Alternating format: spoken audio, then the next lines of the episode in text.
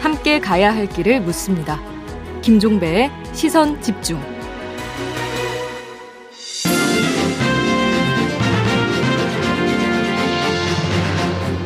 네, 슬기로울 정치 시간입니다. 어, 뭔 슬기로울 정치? 뭐 이렇게 생각하실 분들이 아마 계실 것 같은데 개편을 떼고 없어진 코너 아닌가? 이렇게 생각하실 분들이 계실 텐데 그때 저희가 미처 말씀을 제대로 못 드린 것 같은데요.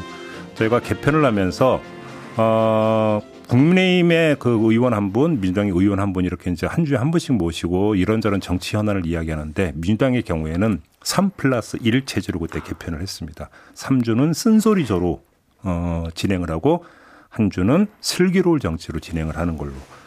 어, 그때 윤건영 의원이 이제 개편되니까 너무 좋아하는 것 같아서 그냥 보내드릴 수가 없어서. 네. 이렇게 됐는데요. 아, 슬기로울 정치는 이제 매월 셋째 주 목요일에 만난다. 이렇게 이해를 하시면 될 것 같습니다. 아무튼 인사 나누죠. 어서 오세요. 네. 구로울의 윤건영입니다. 네. 오랜만에 오시니까 좋으시죠? 어, 되게 조, 좋으면서도 허하고 그렇습니다. 아, 허하다는 건 이제 방송을 매주 안 하니까 허한 예, 거죠. 그렇습니다. 어떻게 다시 매주 할까요? 아, 죄송합니다. 알겠습니다. 자, 당내 현안 요즘 켜켜이 쌓이는 건데 일단 공천 문제부터 좀 여쭤볼게요. 네. 지금 그러니까 거의 내홍 자중질환이라고 봐야 되는 거 아닙니까? 서울시장 공천을 둘러싸고 아직 그, 그, 그 정도는 아닌 것 같고요. 그 정도가 아니라고요. 예. 뭐 공개적으로 설정까지 오가는 판인데 뭐가 아니에요, 사실. 우선 지방선거에서 서울이 갖는 영향력이 굉장히 큽니다. 예. 단순하게 광역단체장 한석 그 이상의 의미를 갖기 때문에요. 예. 어떤 후보를 내느냐, 어떤 과정을 거치느냐가 대단히 중요한 상황인 것 같고요. 음. 지금 국면에서의 관건은 어, 속도감 있게 정리해 내느냐 이, 이 부분이 달려 있다고 생각합니다. 그래요.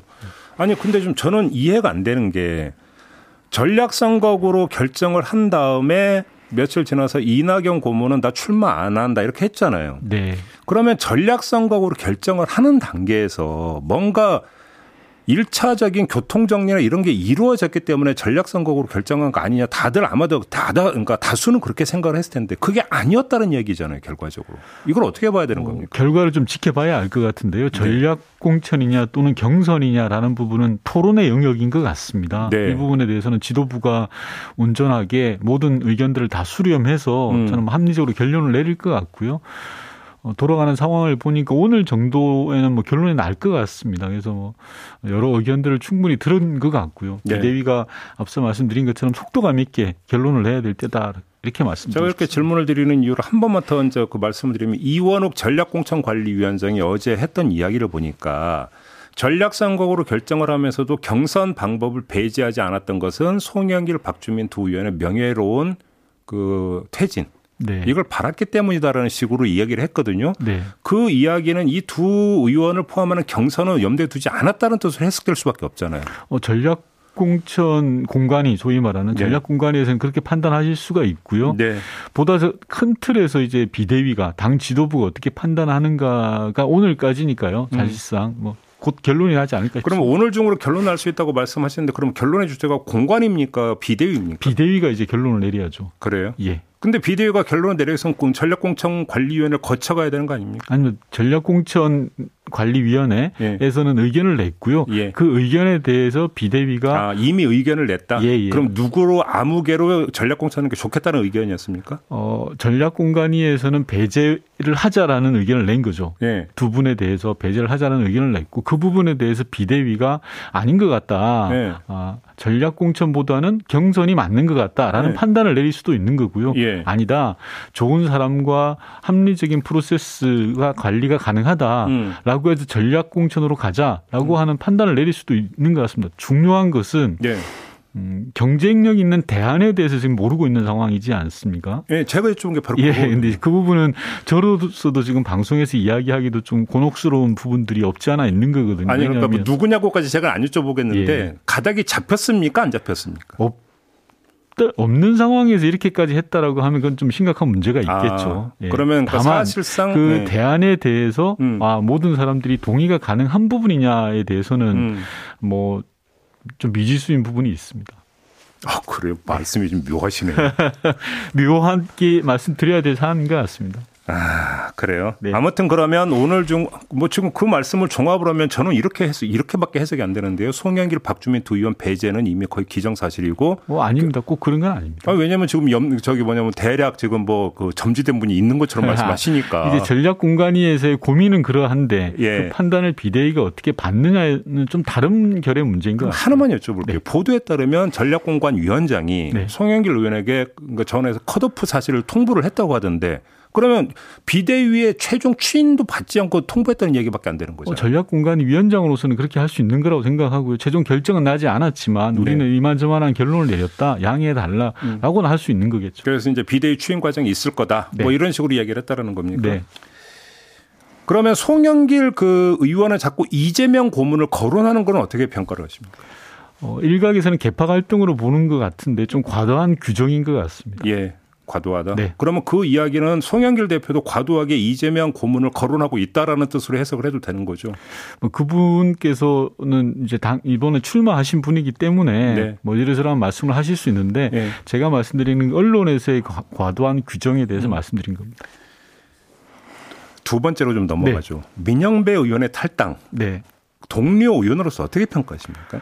어, 절차적 정당성에 대해서 문제 제기를 하시는 분들이 있는 것 같습니다. 네. 다만 네. 민영배 네. 의원께서는 검찰 정상화에 대한 강한 의지가 있고요. 음. 그 의지를 바탕으로 당에 자진해서 제가 탈당을 하겠다라는 이야기를 한 것 같습니다. 네. 그래서 당 지도부는 그런 상황에 숙고해서 결론을 내린 것 같은데요. 예. 그런 결정의 배경에는 비상한 상황에서는 비상한 조치가 필요하다라는 음. 생각하에서 결정을 내린 걸로 보였습니다. 오늘 조가를 보니까 거의 뭐그 제호를 가리지 않고 거의 모든 언론이 전부 다 꼼수라는 단어를 동원을 했던데요. 이게 네. 부당한 평가라고 생각하십니까? 어, 앞서 말씀드린 것처럼 이제 절차적 정당성이 있느냐에 대한 문제 제기인 것 같은데요. 네. 민영배 의원님 같은 경우에는 상황이 너무 비상하다. 네. 그 비상한 상황에서 이 비상한 상황을 돌파하기 위해서는 수단 또한 비상할 수밖에 없는 거 아니냐라고 음. 판단하신 것 같아요. 그래요. 네. 입법의 정당성이 훼손이 되면 그 법안의 정당성도 훼손되는 거 아닙니까?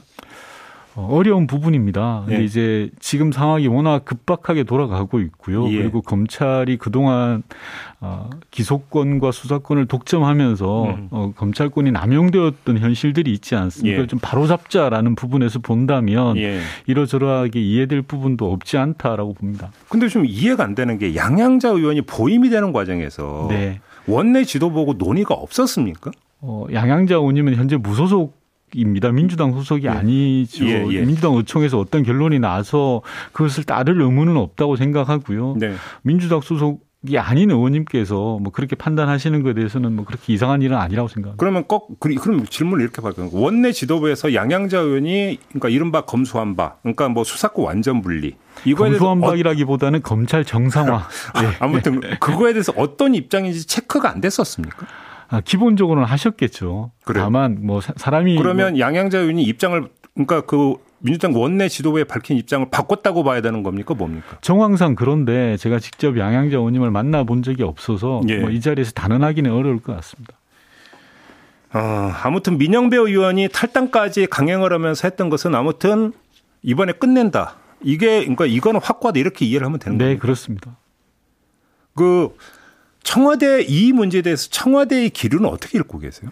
며칠 전에 대통령께서 말씀을 하셨는데요. 네. 있는 그대로 받아주셨으면 좋겠습니다. 우선 무책임하게 그만두겠다는 기관장, 즉 검찰총장에 대해서는 끝까지 책임을 다하라라는 음, 음. 대통령의 말씀은 당연히 하실 수 있고 해야 될 부분이라고 네. 생각하고요. 네. 네. 검찰 개혁에 대해서는 당신의 평소 소신이자 원칙인 것 같고요. 음. 마지막으로 국회에 대해서는 국회의 시간이니 합리적으로 조정을 잘 하시라라는 원론적 당부의 말씀이 있는 것 같습니다. 음, 음. 다만 이러저러한 해석들을 하는 것은 결국 자신들이 처해 있는 시각에서만 바라보기 때문에 그런 걸로 보여지고요. 예. 대통령 말씀 그대로를 좀 봐주셨으면 합니다. 근데 아무튼 뭐 검찰에서도 그다음에 야당에서도 만약에 이게 이렇게 강행 처리가 되면 대통령이 거부권을 행사하는 거 아니냐라고 하는 어떤 네. 뭐 바람 내지 요청 내지 압박이 있었지 않습니까? 네. 이런 이야기는 어떻게 평가를 하세요? 지금은 국회의 시간이니까요. 음. 국회가 판단하는 걸 지켜보면 될 것 같고 네. 만약에 행정부의 시간으로 옮겨진다라고 하면 그때 가서 이야기하실 부분이라고 생각합니다. 그래요.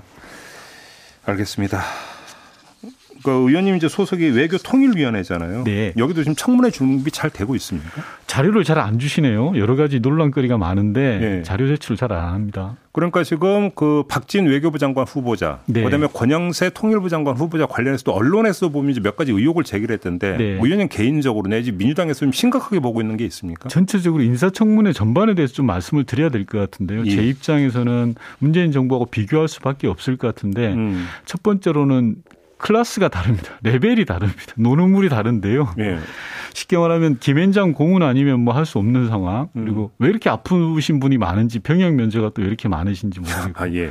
재산 관련해서는 기본 집이 두 채시더라고요. 음. 노는 클래스가 다르다라는 게첫 음. 번째인 것 같고 두 번째는 문재인 정부 기준으로 보면 살아남으실 분이 거의 없다라고 봅니다. 예. 뭐 논란이 되고 있는 정호영 후보자를 비롯해서 예. 까도 까도 새롭게 나오는 양파 같은 그런 상황인 것 같고요. 예. 저는 마지막이 좀 중요하다 고 생각하는데 세 번째는 정부가 어, 그 정부에 나갈 방향을 밝히는 건 정책과 인사라고 생각하는데 음. 윤석열 당선인의 인사는 보여지는 게 없어요. 오로지 음. 친구 아니면 지인밖에 없어요. 어떤 방향으로 나아가겠다는 걸 보여주지 못하는 것이라 예. 결국 그 피해는 온전히 국민들에게 돌아간다라는 말씀 드리고 싶습니다. 그래서 박진 후보자 같은 경우는 아들의 취업 문제가 제기가 됐잖아요. 네. 그건 어떻게 좀 보고 계세요? 어, 현재 제공되고 있는 자료가 굉장히 제한적이라서 구체적으로 말씀드리기는 좀 제한이 있습니다만 예. 정황으로만 보면 대단히 심각하다라고 봐집니다. 음, 불법 도박 사이트를 운영하는 예. 그 회사의 상당히 고위직 예. 예. 그리고 뭐 초기 설립 멤버라고 음. 하고요. 음. 또 박진 후보자 측의 해명이 거짓으로 드러났거든요. 음. 처음에는 뭐 전혀 그냥 단순히 일하는 분이다라고 했는데 어제 모 언론에서 밝힌 바에 의하면 상당히 지분이 있는 것으로. 네. 드러나고 어제 그런 보도 나왔죠. 예. 예. 단적으로 박진 후보자가 지명되기 전, 된 후에도 그 회사에 근무했거든요. 그러다 갑자기 그만뒀단 말입니다. 아, 들이 음. 예. 아무 이상이 없으면 왜 갑자기 그만둡니까? 요즘 같이 일자리 전쟁을 치르고 있는 상황에서 예, 예. 예. 여러 가지 좀 수상스러운 부분들이 많습니다. 그래요. 알겠습니다.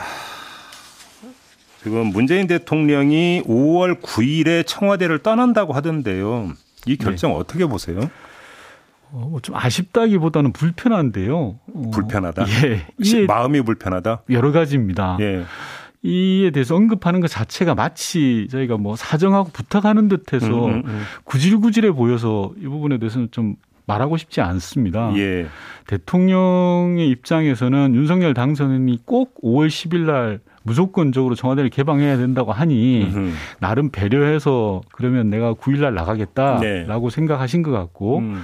애초에 그런 성정을 가니신 분이시죠. 음. 근데 윤석열 당선인이나 인수위는 그런 배려의 마음이나 그런 태도가 전혀 안 보입니다. 제가 국어 사전에 잘다라는 말이 있습니다. 네? 잘다. 잘다. 예. 예. 사전적 의미로 크기가 아주 작다라는. 아, 뭐 잘게 썬다고 예. 할때 그 잘다. 예. 이번 과정을 보면서 윤석열 당선인이나 인수위가 참 잘다라는 느낌 많이 받았습니다. 아 그래요. 네. 근데 좀 저는 이거 찬반 이런 게 아니라 그냥 실무적으로 기술적으로 이렇게 가능한지 궁금해서 여쭤보는 네. 건데 5월 9일까지는 네. 문재인 대통령만이 아니라 그 비서진들 다 거기 청와대 근무를 할 거 아니에요? 당연합니다. 근데 다음날 어떻게 그 물리적으로 개방이 가능한가요? 물리적으로 안 된다는 게 저희 주장이죠. 네. 현실적으로 즉 다시 말해서 5월 9일 자정까지는 청와대에 있는 방카 방카라든지 네. 비상대책 시설들이 돌아가야 되는 거 아닙니까? 네. 그리고 5월 9일 자정까지는 문재인 대통령이 임기 중인 대통령이지 않습니까? 그러면 음.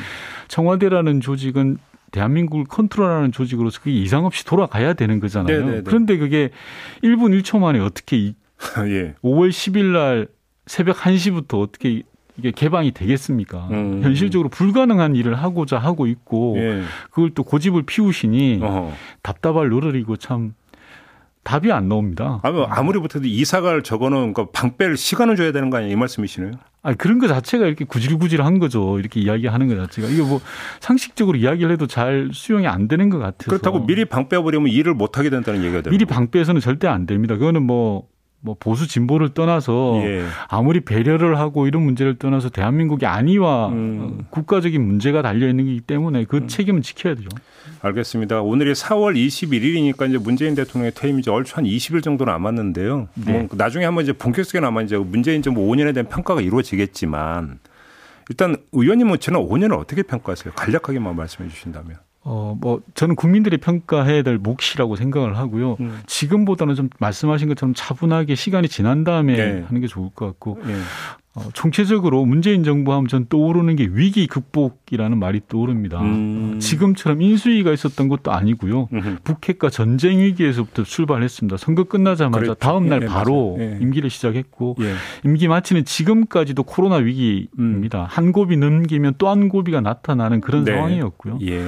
그렇게 나름 뭐 잘했다라고 제가 자화자찬은 못하겠습니다만 최선을 다했다라고 평가를 하고 싶고 음. 그런 측면에서 임기 20일도 안 남았는데 지지율 국정 운영 지지율이 40% 중반이지 않습니까? 네. 어, 역대 정부 최고라고 생각을 하고 네.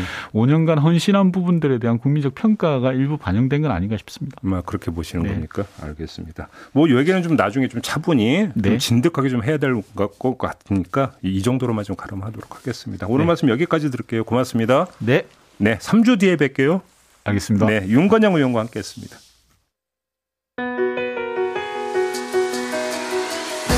날카롭게 묻고 객관적으로 묻고 한 번 더 묻습니다. 김종배의 시선 집중.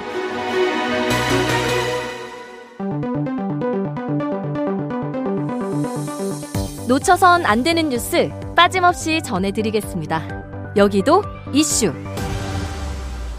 네, 나경철 뉴스캐스터와 함께합니다. 어서 오세요. 네, 안녕하십니까. 자, 첫 번째 이슈는요.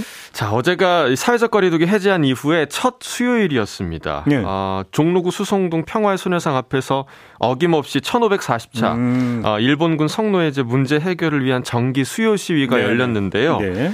보통은 이 소녀상 인근 인도에서 열리는데 어제는 차로에서 개최가 됐다고 합니다. 왜요? 이 자유연대와 위안부 법 폐지 국민행동 등 반수요 시위 단체들이 이 원래 수요 시위가 열리던 장소에서 본인들이 집회를 하겠다고 선점을 아하. 했기 때문입니다. 예. 사실상 수요 시위에 대한 방해 행위로 좀 보이는데요. 음. 아, 정의기억연대는 최근 몇 년 동안 수요 시위는 위안부를 거짓과 사기라고 주장하는 이 역사 부정 세력의 온갖 공격과 방해를 받고 있다며 경찰에 대해서 이러한 방해 행위에 대해 강력한 조치를 좀 취해 줄 것을 촉구를 했습니다. 네. 아, 실제로 일부 보수 단체들은 어제처럼 집회 장소를 선점하고 실제로는 집회를 개최하지 않는 등의 방법으로 이 수요 시위 집회를 지속적으로 좀 방해하고 있는 것으로 알려졌습니다. 근데 뭐 그렇다고 경찰이 하라 마라 할 수도 없는 거잖아요. 사실. 네, 맞습니다. 음. 그러니까 안타깝게도 현행 집시법에는요. 네. 이렇게 방해 의도가 분명해도 이 나중에 집회를 신청한 후순위 집회에 대해서는 이 현실 실질적으로 보호할 방안이 없다고 합니다. 네. 그러니까 이제 두 개 단체가 같은 장소에 집회 신고를 하면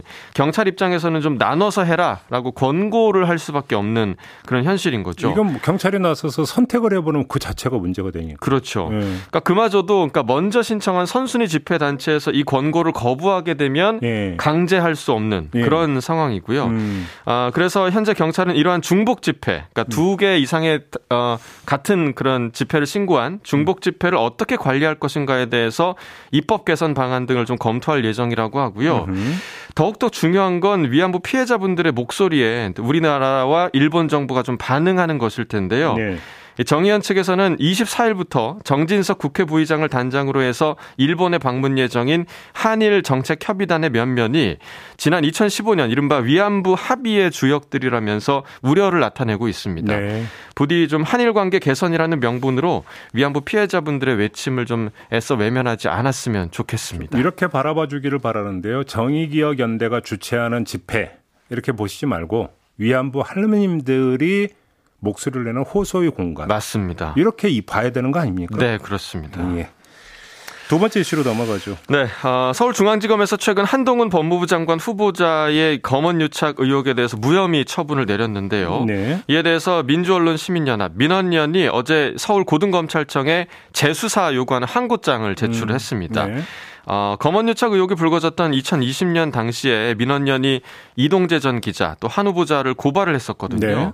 아시다시피 한 후보자에 대해서는 검찰에서 사실상 뭐 별다른 조치가 취해지지 않고 있다가 지난 6일에 공모를 인정할 증거가 없다라는 이유로 무혐의 처분이 됐고요. 음. 공교롭게도 그 이후에 법무부 장관 지명이라는 좀 파격적인 내각 인사가 진행이 됐죠. 네. 어, 민원연에서 항고한 이유는 이겁니다. 쉽게 말해서 검찰이 수사 적극적으로 안 했다라는 음. 거죠. 음. 어, 이번 검언유착 의혹의 핵심 증거물 워낙에 유명했던 한 후보자의 아이폰 휴대전화였는데요.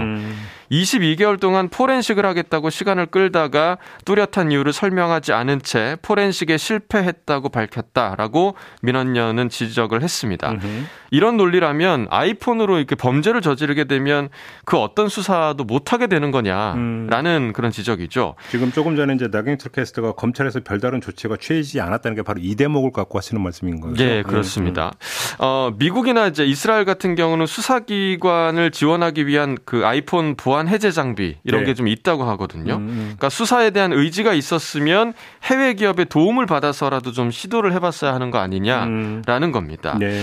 어, 뭐뭐 한동훈 후보자가 윤석열 대통령 당선인의 최측근이라는 건 너무나 잘 알려진 사실이고 네. 현재 법무부 장관 후보자로서 인사청문회를 준비를 하고 있는데요. 이 서울 고검에서 이번 민원연의 항고를 어떻게 다룰지 음. 또 인사청문회에서는 또 어떤 쟁점이 될지 지켜볼 문제인 것 같습니다. 지금 현재 서울 고검장이 이성윤 그러니까 전 서울중앙지검장이잖아요. 그렇죠. 네. 그래서 이제 이성윤 고검장이 어떤 결정을 내릴지 언론은 이렇게 또 조명을 하고 있더라고요. 네, 중요할 것 같습니다. 자, 마지막 이슈로 가보죠. 자, 지난해 군대 부실급식 논란이 있었죠. 굉장히 네, 좀 네. 문제가 크게 됐었는데 네. 이번에는요. 시내 버스 기사들의 부실한 식단이 논란이 또 되고 있습니다. 어허. 제가 사진을 좀 보니까 뭐 건더기 없는 국물은 기본이고요. 음. 육류는 찾아보기 힘들고 음. 김치 몇 조각, 또 멸치볶음 아니면 나물 이런 게 좀 전부더라고요. 예. 그런데 이제 이런 메뉴가 하루 이틀이 아닌 게 문제가 되고 있습니다. 어, 그런데 이제 시내버스 기사들의 한 끼에 할당된 그 비용을 보니까요. 서울시 버스 운송사업사 조합에 속한 65개 조합사의 평균 한 끼 비용이 3,168원이었습니다. 네. 그러니까 4,000원 이상인 곳이 9개소 뿐이었고 심지어는 한 끼 비용이 2,181원으로 책정된 곳도 있었습니다. 네. 너무 적은 금액이죠. 네. 자, 요즘 보통 우리가 밖에서 식사 한 끼 하려면 기본적으로 아무리 적게 잡아도 뭐 8천 원 이상은 하잖아요. 만 원 이상 되는 메뉴도 많고요. 뭐 찌개도 요즘은 기본이 9천 원이죠. 그러니까요. 네. 굉장히 좀 많이 비싸졌는데 네. 어 2022년 기준으로 초등학생 1인당 그러니까 학교에서 급식 먹는 네. 1인당 한 끼 단가가 5,256원입니다. 초등학생 한 끼 단가가. 네. 음. 그러니까 초등학생 한 끼와 비교를 해봐도 평균치가 2천 원 이상이 지금 차이가 나는 상황인 거죠. 네. 그러니까 심지어는 그 기사님들 얘기를 들어보니까 음식에서 이물질이 자주 나온다라는 어. 불만도 있었고요. 네. 또 이마저도 양이 부족해서, 그러니까 준비된 식사의 양이 부족해서 식사를 못하는 기사들도 있다. 이런 불만도 나왔습니다. 그러니까 네. 이런 종류의 불만들이 계속해서 지금 제기되고 있는 상황인데요. 음. 이 서울시 버스 노조는 이 같은 처우에 대해서 집단 행동에 나서기로 했다고 합니다. 음. 어, 우리 기사님들이 시민들의 이동을 책임지는 분들이잖아요. 음. 그래서 적어도 이분들이 좀 식사는 제대로 하시고 일할 수 있는 환경이 좀 조성이 됐으면 좋겠다라는 마음을 가져봅니다. 저 개인적으로 참 못 참는 게 두 가지가 있는데요. 밥 먹는 거 갖고 뭐라고 하는 거. 저도 그렇습니다. 애들한테 뭐라고 하는 네. 뒷거리 하는 거. 요 두 가지는 못 참는데. 아니, 먹어야 일을 할 거 아닙니까? 그러니까요. 먹어야. 저도 굉장히 좀 밥에 집착을 하는 편인데 네. 굉장히 좀 화나는 그런 소식인 것 같습니다. 아, 먹는 거 갖고 이러지 맙시다. 맞습니다. 쪼잔하게 정말. 그렇게 아껴갖고 도대체 얼마 아낀다고 이러는 겁니까? 그러니까요. 아니, 잘 먹어야 그러니까 잘 일하고 운전도 안전운전 할거 아닙니까? 네. 지금 뭐 보릿고개도 아니고. 안전에 문제가 생기는 부분인 것 같습니다, 확실히. 양심껏 합시다. 네. 양심껏. 자, 이렇게 마무리하죠. 고맙습니다. 네, 고맙습니다. 나경철 뉴스캐스터와 함께 했습니다. 네, 오늘 날씨 알아보겠습니다. 이온 리포터. 네, 시선 집중 2부 이렇게 마무리하고 8시 3부로 이어가겠습니다. 잠시만요.